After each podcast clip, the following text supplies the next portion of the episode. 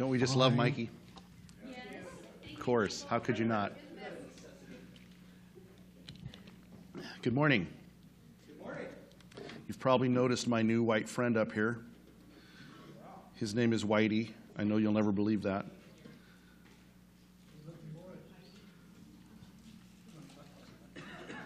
Um, so we're going to be a little bit like a college lecture room today. Is that okay? And I want your feedback. I want to hear you tell me your answers because when I ask a question, I want an answer. Okay. Do we have to raise our hand? You don't. Just shout it out. It'll be fun. You can. You can. So, Gary, do you remember the Righteous Brothers? Yes, sir. Yeah. Who, who, who knows who that is? Here, let, let's do this. Who doesn't know who that is? This whole table is not raising their hand. Yeah, that right? Sing a song, then they'll know the righteous. You know, we're going to play one of their songs. So go ahead, Rachel.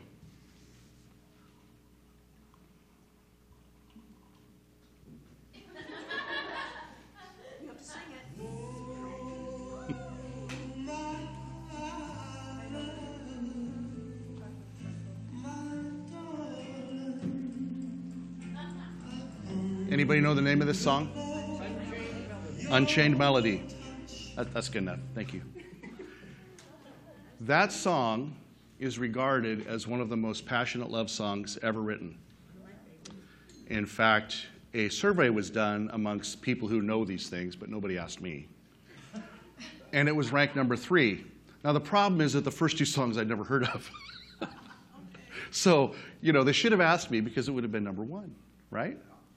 I love that song. It's beautiful and it's cheesy and it's, it's um, a little bit silly. But what we know about people in love is what? They're a little bit silly. Yeah. And we love it, don't we? Of course. It's beautiful. But what makes that be what it is? It's this word called passion. Passion. Passion is not just about love, but if you have it running through your life, you will be a person who attacks things with more, what the Bible calls passion, zeal. Be zealous for God. What is that? Anybody ever wonder what that was? I'm in high school and somebody said, what, zealous? Isn't that a Z word? My goodness, I don't even know what that is. So, what do identify? What, what do we identify as passion? Yeah, what, what do we think of it? Where, where is it? What part of your life is it in? Emotions, okay. So we've got emotions. What, what kind of emotions? Love. That's the obvious one. Thank you, Mikey, for taking the obvious. Anger. Anger. Very good. What else? Happy? Can someone get me a darker color? Or red or black or maybe a dark green?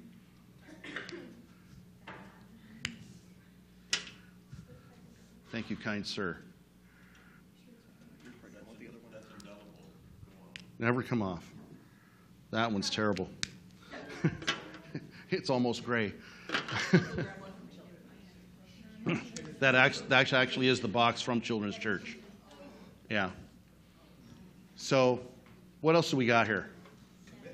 Sadness. You can be passionately sad, can't you?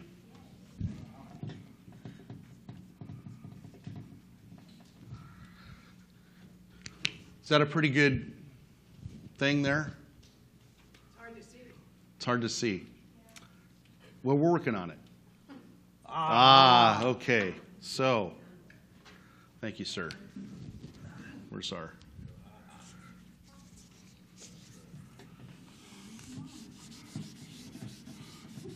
This eraser is almost as good as the pens were. Yeah, we'll just go like this.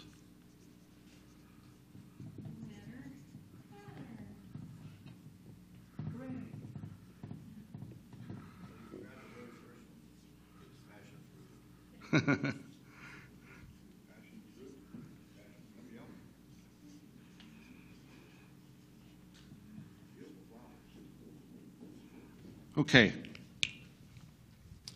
So, yeah, these are things that, that we could identify as places where people have passion or are passionate, right?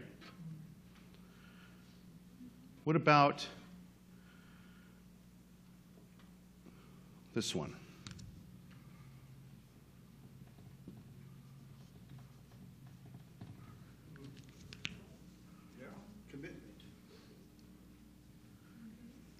If you're passionate about this fight, you are committed to it, aren't you? Yeah. When I was a freshman in high school, I did well enough wrestling that I got to go to the Western Nationals. There were 66 other boys in my weight class, and I was seeded 33. And I lost my first match to a guy that was seeded sixth. He later lost his next two matches and was out.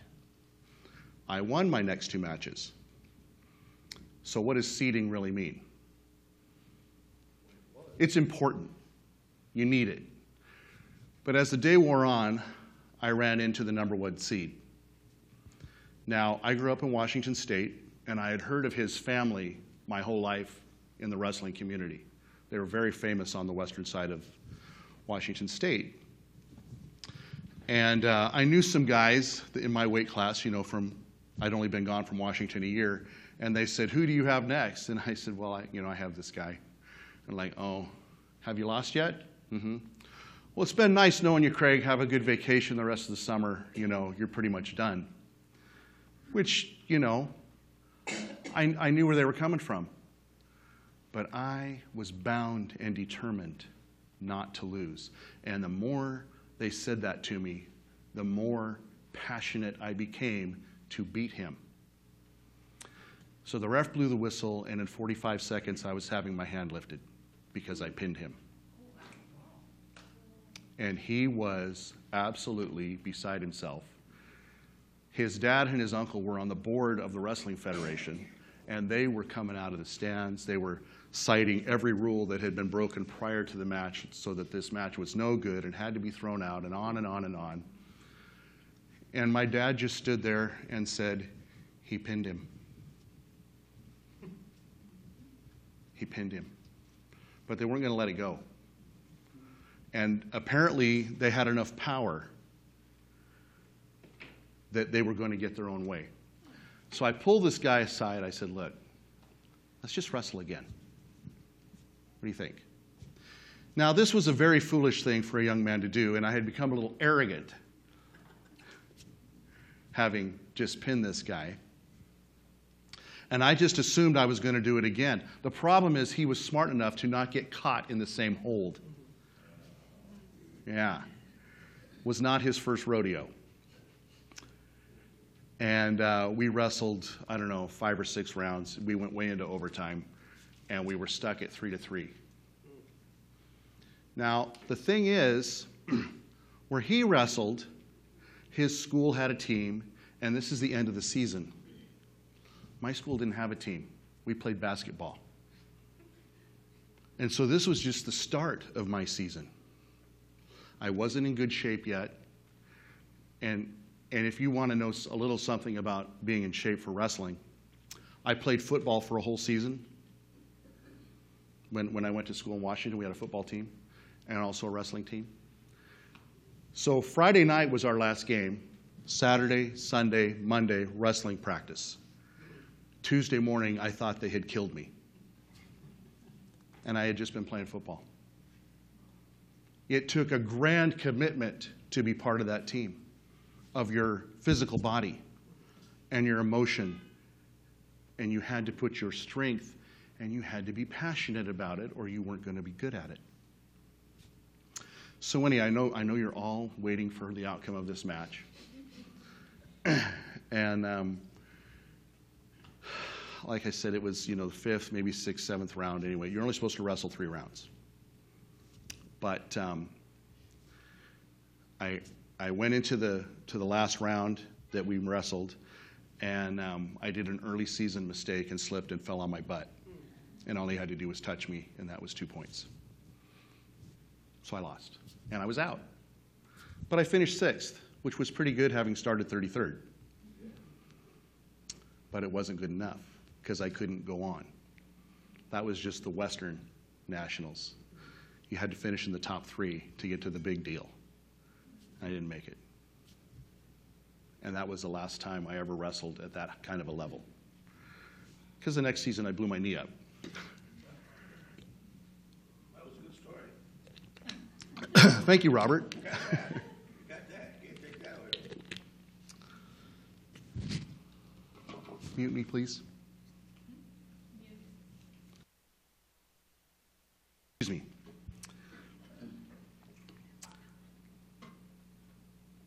So I have to figure out how to make my iPad not keep shutting off. So this song that we just listened to uh, came out in 1965, so it's the same age as I am. However, it's not really what we're talking about, but I need a reference point. I need something to wake you up, okay? So now that we're all awake and we understand where we're at, the name of this sermon is Unchained Melody, obviously. And um, of these, what kind of passion here would push you to serve God with passion? Love, okay? What else? If he tells us to. Fight. If he tells us to, if he tells us, you, you know. You fight, right, don't you? He says, go do this, do it, because you're not gonna fail. He's, he's already made the way. He's made the way. You just have to be obedient, right? Yeah, you just do it. Does that mean you're unopposed? No. It doesn't mean you're unopposed. Many Christians will have that attitude going into a fight. I'm going to go do it because God said so, and so we're going to win, right? Well, then, then Satan st- stands up and pokes him in the eye. Oh, I must, I must be out of God's will. No, you're out of God's will if you sit down and quit. That's when you're out of God's will. If you feel God has told you to do something, or like in the Bible it says, go ye into all the earth and spread his word, and you don't, which is the sin? Not doing it. Sin is very simple to define it's disobedience. That's all it is. if you're put on the earth to do a certain thing and you know what it is, oh, it's too hard. That's sin. No, no, I'm just going to watch TV. No, that's sin. Well, what's wrong with TV? Don't get me started. but the box in and of itself is fine. It's just that when many things that we watch are basically an open sewer onto our living room floor. But there are a lot of good things on TV. It's a tool that can be used for good or it can be used to poison your mind.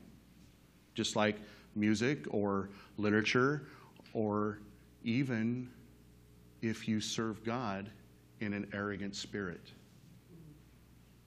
That's sin. There is no room in God's kingdom for arrogance. Oh boy.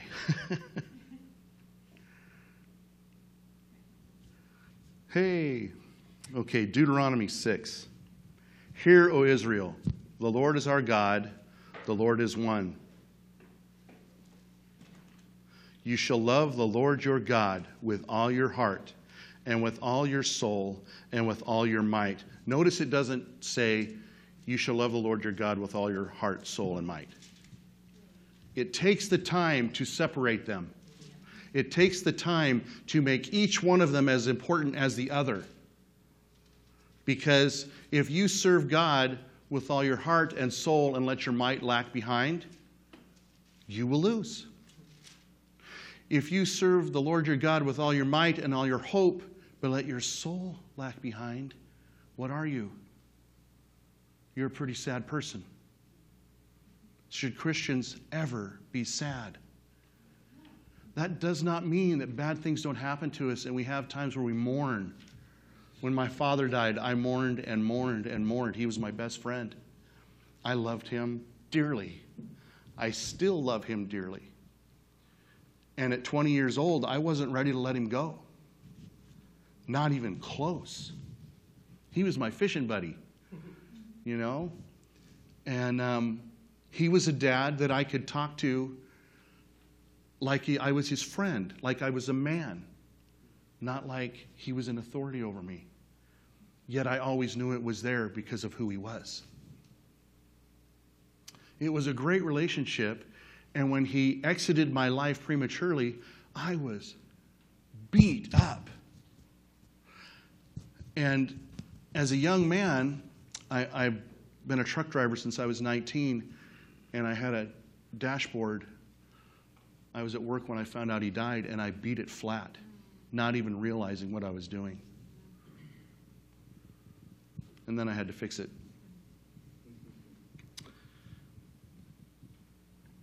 That was passion coming out of me, wasn't it? It was mournful.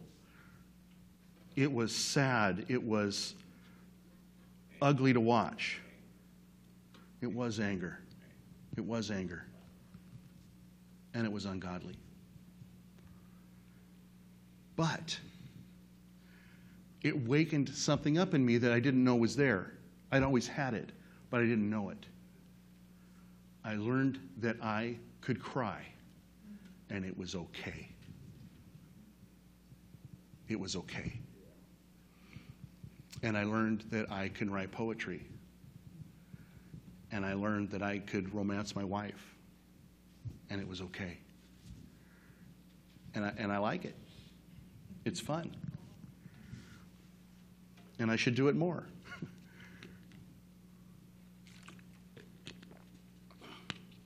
Here's something that will wake you up a little bit. What if you were Isaac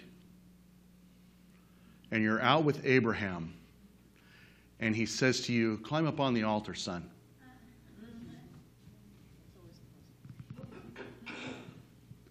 How old was Abraham when he asked that 15 year old to climb up on that altar? He was an old dude. If Isaac didn't want to, it wasn't going to happen. Right? How many of you ever seen a 125 year old man force a 15 year old to do what he wants? No. So, with that willingness that Isaac had, because Abraham, Abraham had taught it to him his whole life, he bred a passion in him to serve. And by his love of his father and the trust in him, he climbed up on that altar and was ready to die. And we know the story, don't we? Abraham had the knife ready to go. Two and a half seconds later, and there's no stopping us. It's over. And then a very interesting thing happened. The Holy Spirit got Abraham's attention. And what Abraham said would happen actually happened because he told Isaac, he said, God will provide himself the lamb. And it's worded just like that. That is so deep. Isn't our God amazing? That he can, for an instant, put a little phrase and it has such deep significance 2,000 years later, or 4,000 years later, or however long it was. Because Jesus was what? The Lamb. The Lamb. Something happened to my wife recently where the Lord spoke to her. How, how did He put that to you? Jesus is the only one that's. Oh, he's the only one who's ever been separated from God. Jesus is the only person who ever has been separated from the love of God that's ever lived. He's the only one God forsook. We've always been taught it was hard for Jesus because you know he took on the sin of the world and and and yes, that's terrible. But whom he had known for eternity was suddenly gone.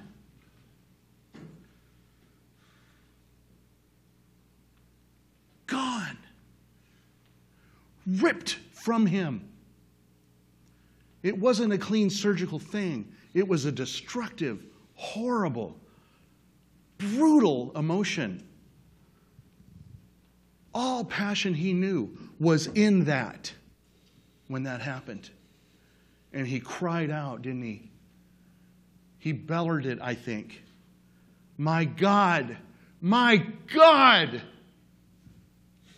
why? The Bible does not put in emotions. We have to figure them out. Why? Imagine if the person that is most important to you suddenly exited your life and you had you thought no hope of reconciliation with that. How do you feel? It would wreck you, wouldn't it? And Jesus went through that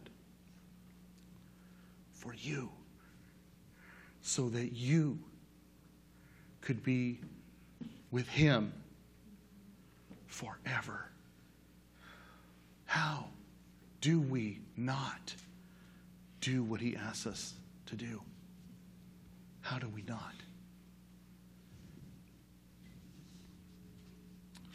How do we not? It takes a lot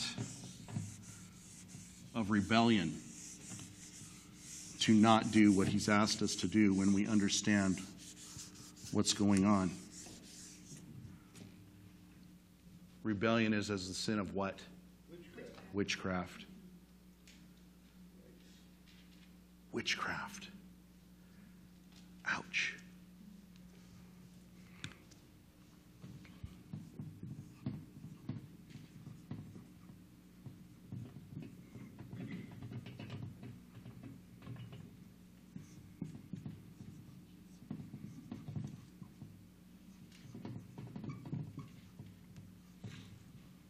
Do what you see Father doing. Is that easy? Boy, it was when I was a little kid. I'd watch my dad. He'd get a screwdriver out, he'd fix the car, so I'd take a screwdriver to the car. And he'd always catch me just before I ruined the paint. We're going fishing. Well, just watch dad and do it like dad does.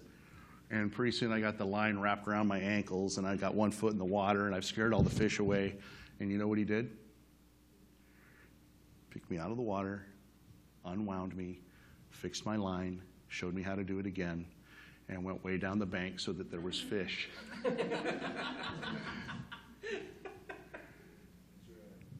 but as I got older, doing what dad did was not as easy. The thought process was the same, but the task was harder. The task was harder. When I was six years old, he encouraged me to go get a job. And I did. And I've been employed ever since. But as I got older, the tasks that I had to do were harder. They required more thought, they required more of me. And uh, when I was um, freshman in high school, we moved to California and we were on staff out at Richardson Springs. You guys know where that is? Springs Living Water. Called YWAM now. And uh, every summer, all the kids had to go help one of their parents do whatever it is they did for six hours a day.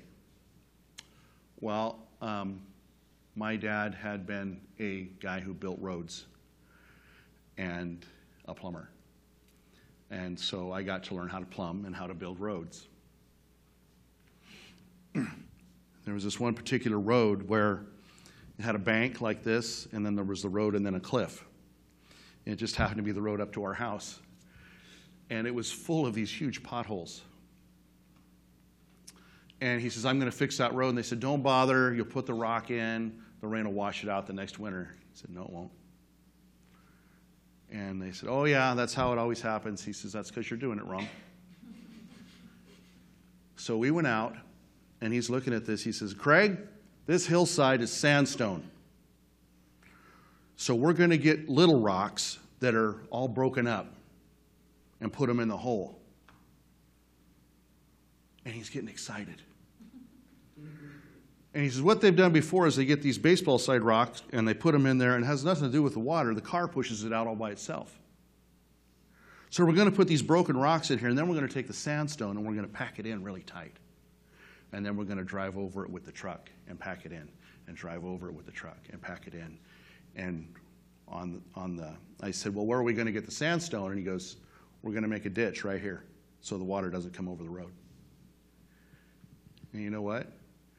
We did that, and that road was still there two years later when we left. And it hadn't changed. It was a good road. But my dad had a passion for roads. Doesn't that sound dumb? How can you have a passion for asphalt? Right? But he did. He loved making new roads. And one of his most favorite things was to find a place where the road was beat to pieces and to fix what somebody else couldn't fix. Because he had a gift. And I think really it wasn't he had a gift for fixing road, he was just had the gift of tenacity. The road's not going to beat me, you know? But that's passion, isn't it? That's what you need to let go out of yourself. Matthew 6 19. Do not store up for yourselves treasures on earth where moth and rust destroy and where thieves break in and steal or fires come through and wreck the whole town. Okay? But store up for yourselves treasures in heaven where neither moth nor rust destroys and where thieves do not break in or steal and fire does not come and destroy the whole town. That's, my, that's called a Craigism, those little interjections, okay? That's, that's my opinion. For where your treasure is, there will your heart be also. Where's your treasure?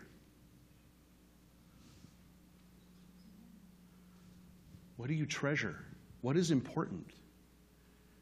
It isn't your house. It's important to have a place to live.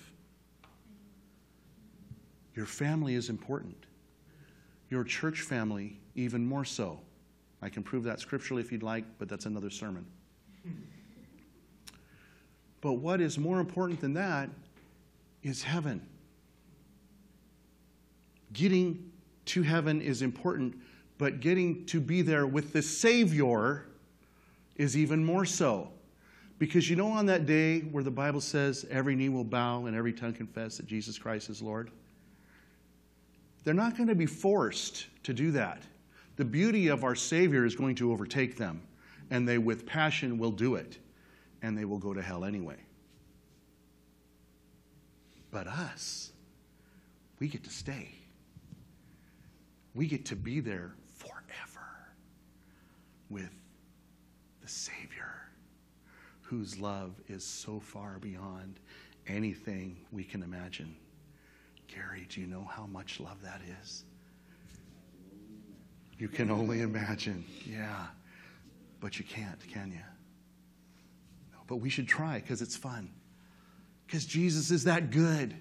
He's that kind. He's that wonderful. He's that amazing. He is that so much full of everything we desire to be with. Why? Because He can't help it.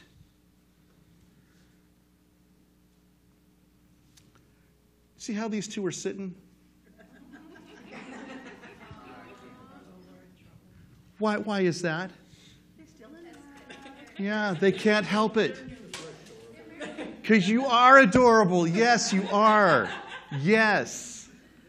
And we love that, don't we? We love to watch new couples, don't we? It is fun. It is beautiful and it's refreshing. When we were in high school, there was an older couple that they would go for a walk every day. And every day they would hold hands. And they were in their 70s, and I don't remember their name.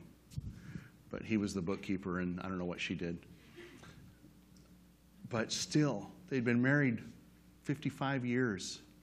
And every afternoon they'd go for a walk and they'd hold hands. And it was absolutely beautiful. And all of us kids would be like, I want that. Oh, I want that. I got to have that. That's real passion. Because I'm telling you, they didn't get along every second of every day. Now, I never saw them fight. I never even saw them have a cro- crossword for one another. But I know they're people, and I know people. And people are pigs. By and large, people want their own way. And we get selfish, don't we? And we get tired and hungry, and then we get cranky. And he or she will say one little thing, and we're like, oh, yeah, is that right? Well, you bring that over here, and I'll show you all about it. Don't we? Sure. But do you make up? Do you let it bother you? Does it fester and boil and make this ugly, ugly wound? If you don't do something about it, it sure will. And pretty soon, the fact that she forgot to put the toothpaste on the cap and you squeezed out too much toothpaste on your toothbrush causes a divorce. Churches have split because of the color of the carpet. How five year old is that? Very five year old, yeah. Their passion was misdirected, wasn't it? Passion should be something that unifies or protects. Passion should be something that we enjoy because that's what God put it here for. It should not be to cause misery and wreak havoc in someone's life or any group of people's lives.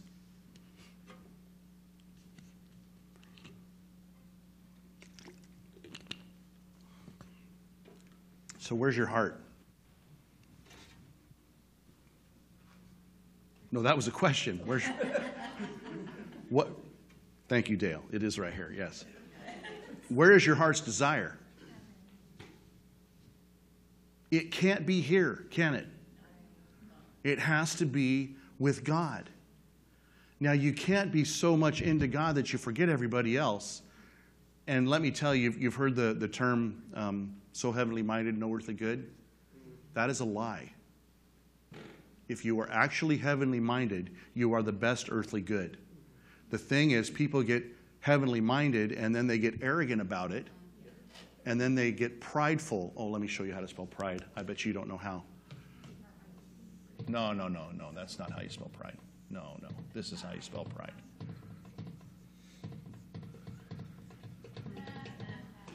Yeah. Yeah. It's an ugly word.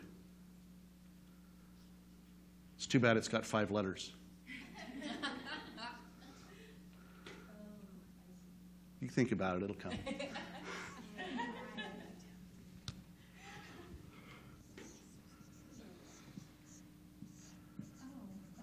There it is.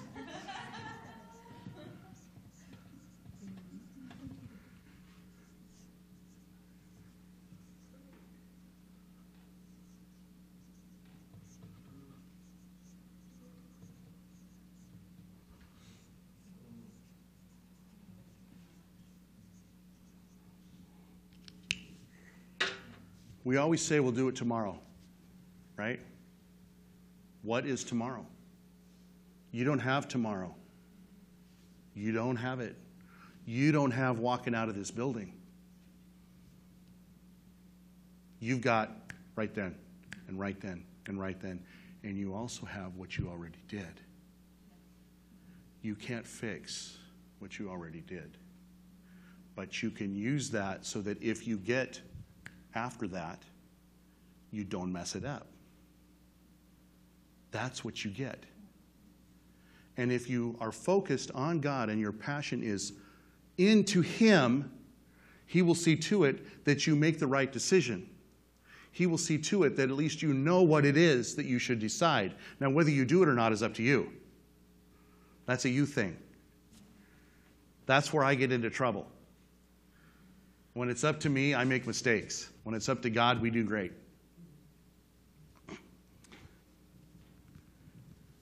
So, what happens if you take tomorrow for granted? Or if you say, I'm laying all this up for tomorrow, and God's not in it? It will ruin you. How many times have you seen people win the lottery and the next thing you know, they're divorced and they're suing each other over the money or, or whatever? Money will answer all our problems. No, no, it won't. It will take care of some needs. Now, now, money is not the root of all evil. That's not what the Bible says. It says the love of money is the root of all evil. Well, many kinds of evil, actually, is what it says. Money is a tool, just, just like this stupid thing that keeps shutting off on me. Or like this, or like your car, or a shovel or an axe. It's just a tool. Now, it's a tool that can do a lot of very wonderful things. My wife and I, we love to be generous. And we especially love to be generous in secret. It's a ball. And we don't get to do it nearly enough. Why? Because we don't have enough money. but we also enjoy to be generous with our time, which people seem to enjoy even more. Psalm 23 The Lord is my shepherd. I shall not want.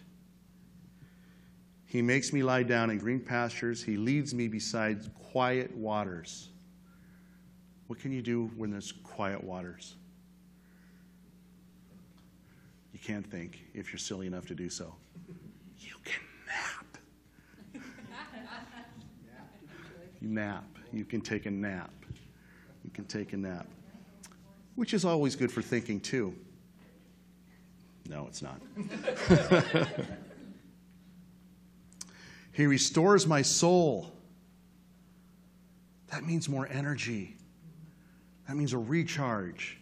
That means your passion can be infused with God's presence. He guides me in the paths of righteousness. Why? For his name's sake, for himself, so that you can bless him. I want to bless God. I so often don't. But I really want to. And I look for ways to do so. I do. I want to be successful in those thoughts that He shows me.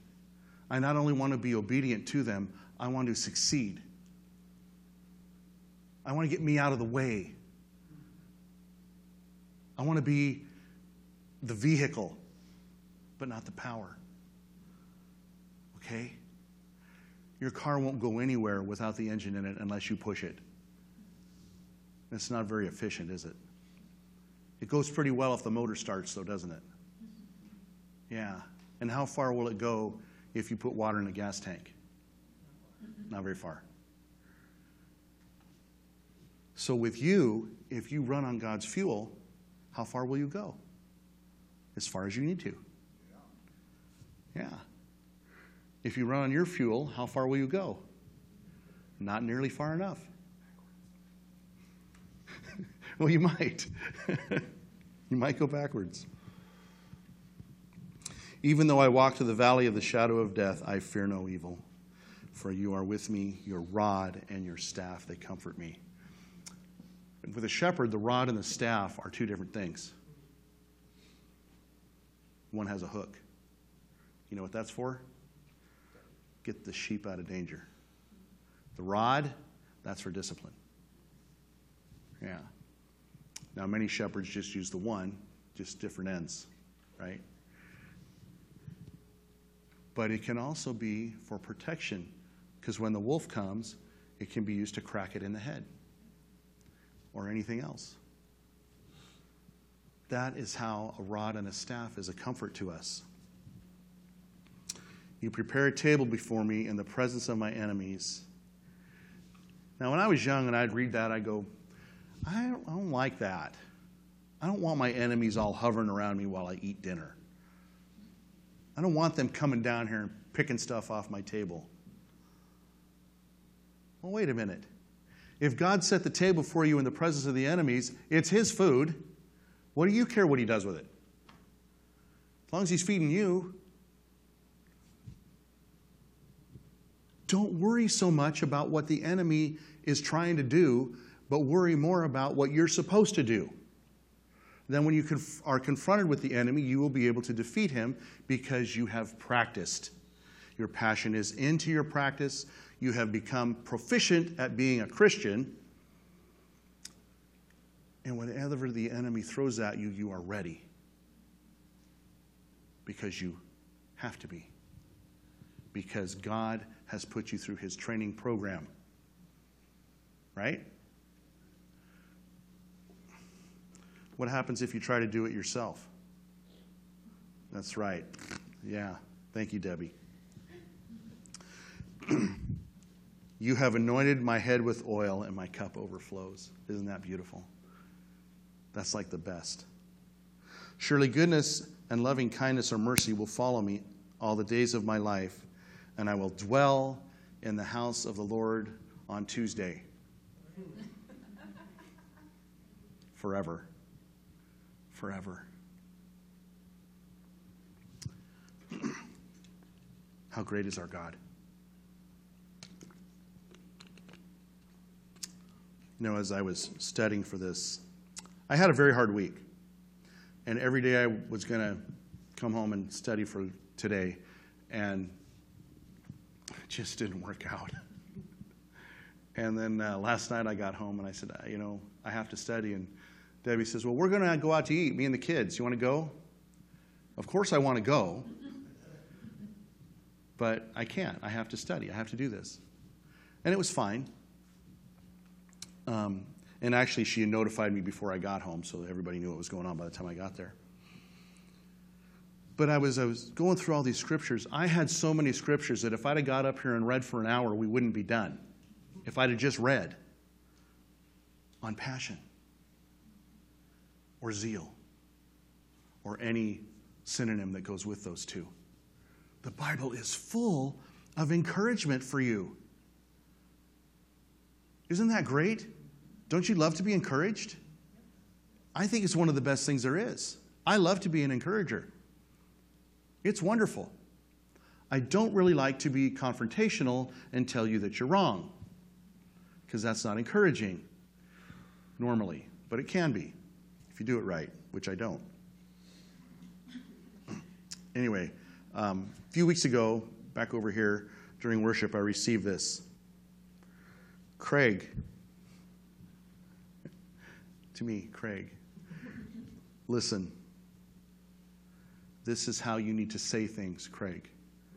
I am for you, so Craig is for Jesus. Okay? Not against Jesus. If I am for him, who can be against me? We've all heard the scripture if he is for us, who can be against us, right? But the Lord changed it a little bit so I could think, so that I maybe get it right. I don't know. But if I'm for him, who can be against me? Because if I'm for him, I'm with him, aren't I? Now, he loves me whether I'm with him or not. But if I'm with him, what are you going to do about it? Who's going to pluck me out of his hand? If I put a quarter in my hand, how many of you think you could come get it out of my hand?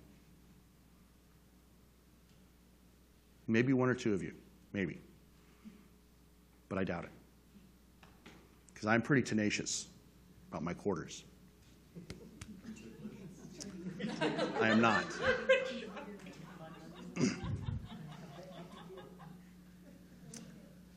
How much stronger is God and tenacious about what he has than I am or you are? If you are for him, who can be against you? Be with him, be for him, be in his presence, be on his lap, be crawling over his head, be saying, Jesus, will you play with me? What do you think about going and playing a game of catch? What do you think about this, Jesus? What do you think about that, Jesus? What do you think we do now, Jesus? What do you want me to do today, Jesus? What do you want me to pray about, Jesus? And you know what he'll do? Well, I want you to do this, and blah, blah, blah, blah, blah. And he converse with you if you listen. If you listen. Listen is not just hearing, is it? Listen is in, through your mind, do. We're getting to the good part, I promise. Psalm 73 25. Who have, I'm sorry, whom have I in heaven but you? And besides you, I desire nothing on earth. My flesh and my heart may fail, but God is the strength of my heart and my portion forever. Forever. For behold, those who are far from you will perish. You have destroyed all those who are unfaithful to you. But as for me, the nearness of God is my good.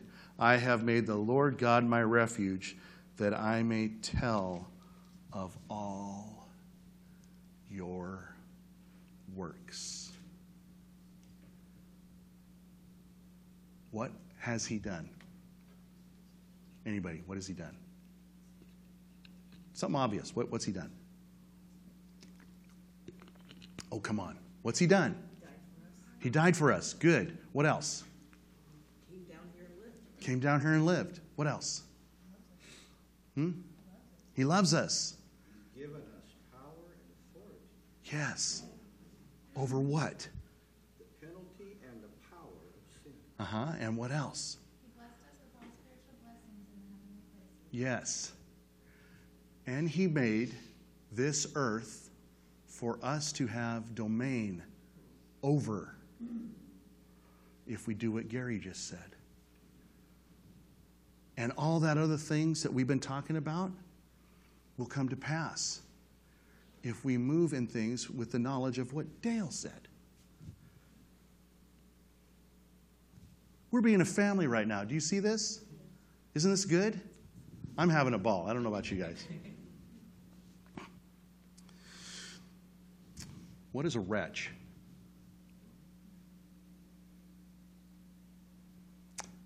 A despicable and contemptible person. Ever sing Amazing Grace? Ever read the writings of Paul? Wretch. It's a word used a lot to describe what you were and what you should no longer be. Having the knowledge of what that is, when you've come to Christ, remember that He calls you a saint. So you need to behave as He called you, because who of us wants to make Him a liar? Or even make people think that He's a liar? I was talking to a guy at a health club once, and he says to me, God has forsaken me. I said, No, He hasn't. He says, You're right. Jesus has forsaken me. I said, That's just so wrong. and uh, so instead of, you know, arguing with the pig in the mud, I said, Why do you think that? And he, he lays out his life for me, and I said, Okay, this, that was a you thing. That's not his fault.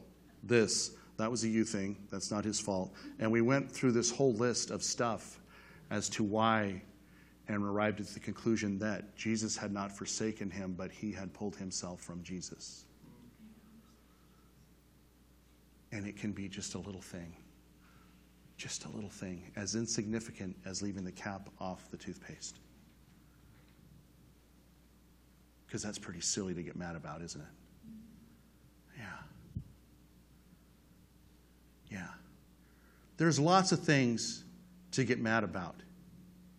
Pick the right ones. You know, the Bible doesn't say that you shouldn't get angry, it says, be angry and sin not. Yeah. So, what are you supposed to be angry at? Injustice.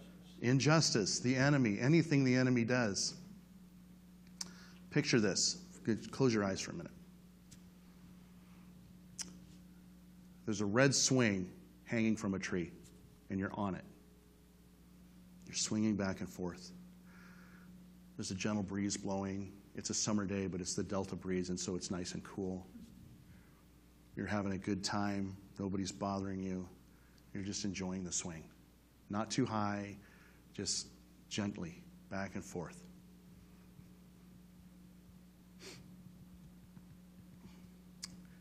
Wind's kind of blowing the grasses around. Trees, the leaves are rustling a little bit. It's a beautiful day. You're just really enjoying this. And the Lord speaks to you. and he says, What do you have to say to me? You're going to be here all day. Okay, what do you say? You can open your eyes now. What, what, what do you say? What do you tell him? It should be easy, shouldn't it? Oh, God, you're so wonderful. If nothing else, you could praise, couldn't you? Because just in what I've expressed to you, there's a million things that you, your mind's eye could see to say, Oh, God, how did you do that? How did you make it so that this little bitty gnat still has enough brains to fly around and get food? How did you do that? How did you do that? How did you make it so that every stalk of wheat is different from every other stalk of wheat? How did you do that? How great is our God? He is amazing. Why? Because he is the king. He is the king, not like, you know, the king of England who's going to die, or the king of Czechoslovakia, or wherever, or King David, who was the only king God said is a man after my own heart. And we all know how badly David screwed up. That's been well publicized. Even sinners know about that. But he is the king in perfection, in love and deed and knowledge and strength and joy and passion and grace and hope and mercy and judgment and wrath. He is the king. And if you don't think our God has wrath, you have not read his word. Because he can use wrath. And on Judgment Day, there's going to be a lot of people that find out more about it than they care to know.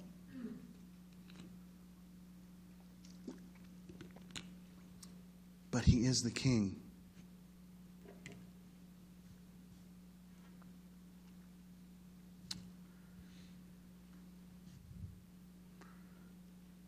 Matthew 6 21 starts out, For where your treasure is, there your heart be also. And then it says, His voice comes. I'm sorry, that's not, that's not part of the scripture. This is a Craigism. His voice comes from where the thunder hides. Where does thunder hide?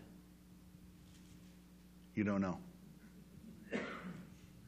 You don't know. We just know when it appears because it lets us know. But that God that can do that is coming for a church without spot or wrinkle. Now, I want to ask you something. I, don't want an answer on this one, okay? This church, is this church a church without spot or wrinkle? And since you all said no, what about you can help this church be a church without spot or wrinkle so that if Jesus comes back, he takes this church as a church without spot or wrinkle. Because we know since we've received him as our Savior and we love him, we're going to heaven. We know that, right? But what if he's waiting for just this church to be the church without spot or wrinkle? What if the rivers is holding him back? How many of you want to have that set on your tombstone? No. No. So, what do we do as a group, as an individual, corporately and separately, to be a church without spot or wrinkle? Figure out why we don't have passion. Figure out out. Yeah. Why don't we have passion? Or why is your passion askew? If passion is such a good thing, why don't we have it? Enough. Why don't you? Where did it go? Who Where did it go? Who took it? Yeah. The enemy took it, didn't he? He comes to kill, steal. He comes to kill and steal and destroy. Yeah. I've had things stolen from me and it makes me want to fight back. Yeah. It stirs my passion when something's taken that I really wanted. Yeah. And I'm sure we've all had things taken. Promises that we haven't received yet. Prophecies that belong to us and there's not happening yet because the enemy has knocked us out of the saddle or sidelined us, that actually stirs me up to fight. If it's- If it's something good that God has for me, I want it, hmm and I should fight for it. Does it matter what it is? No, it's just. No, it's just it's yours, isn't it? Because the enemy, when he steals your passion, he also steals your peace. Yeah. And I don't do anything without the peace of God. That, that's Yeah. what I live for. If I have the peace of God, then I know I'm where he wants me to be. If you have the peace of God, the passion will exist, won't He it? will, Yeah, exactly. yeah. So all of you have something. If we walk in the Spirit, we're not. Say it again. fulfill- If we walk in the Spirit, we're not going to fulfill the lust of the flesh. Right, right. So we have we have to walk in the Spirit, don't we? How much trouble do you get in though if you're walking in the Spirit and then you stop? And how sad are you when you do that? Pretty sad. Pretty sad. So what what about us makes us want to stay walking in the Spirit? The love of Christ, and that's it. You've got to have him running through you, don't you? Yeah. Yeah. Okay. When he first revealed the truth to me, that was the most important thing I'd ever experienced. I, I understood his reality. He spoke a truth to me, and I felt changed on the inside. From that moment on, I know that everything he has for me is good. And I want Everything he has for you. Yeah. Even if I don't know what it is, that was so good and so real. The first real thing in my life, it's that burning in my bosom, whatever you want to call it, that, okay, everything else, all these other things I'm doing, they don't matter anymore. That was real. Yeah. And I'm going to chase after what was real because he's the one who makes everything good. Chase God, huh? Chase God With all your passion, chase God. because everything else just doesn't work. Yeah. That worked. His truth touched. So if you have passion, if you're passionate, what can strengthen passion? Uh, loving your neighbors, reaching out to them, loving them. Well, that's an exercise of passion, yes. So that would strengthen your passion. Keeping his commandments. If you would thread into passion desperation,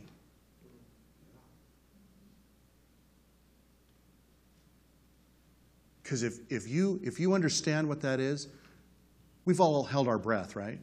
Everybody's held your breath. When you first take that next gulp of air, how happy are your lungs? How happy is your mind, your heart? Because you've got to have air. You've got to. And if someone is limiting your ability to breathe, you become desperate for it, don't you? And you'll do anything to breathe.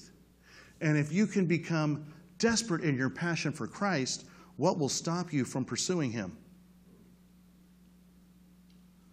Nothing. Nothing would stop you. So, why did I call this an unchained melody? If you have an unchained melody, melody in your heart, that breeds joy, doesn't it? If you are unchained, you are what? Free. Free. If you have an unchained melody, you have unchained worship, unchained praise, unchained love, unchained passion, unchained desperate passion. Desperate for the things of God. I got to have it or I can't live. I got to have Jesus or I can't breathe. I got to have Jesus or why am I here? Why am I here? Colossians 3:12 So as those who have been chosen of God, holy and beloved, put on a heart of compassion, kindness, humility, gentleness, patience, bearing with one another and forgiving each other, whoever has a complaint against anyone, just as the Lord forgave you, so also you should. I'm sorry, so also should you. Beyond all these things, put on love, which is the perfect bond of unity, and then you will be able to fight with desperate passion for freedom in Christ. Don't ever forget that part. It's got to be about Christ. Doesn't matter. You can be as passionate as you want, and if it isn't about Christ, it's worthless.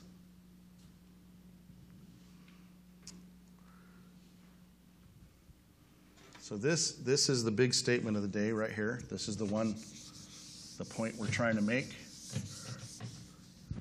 Boy, if this eraser was just a little worse, I don't know what we'd do.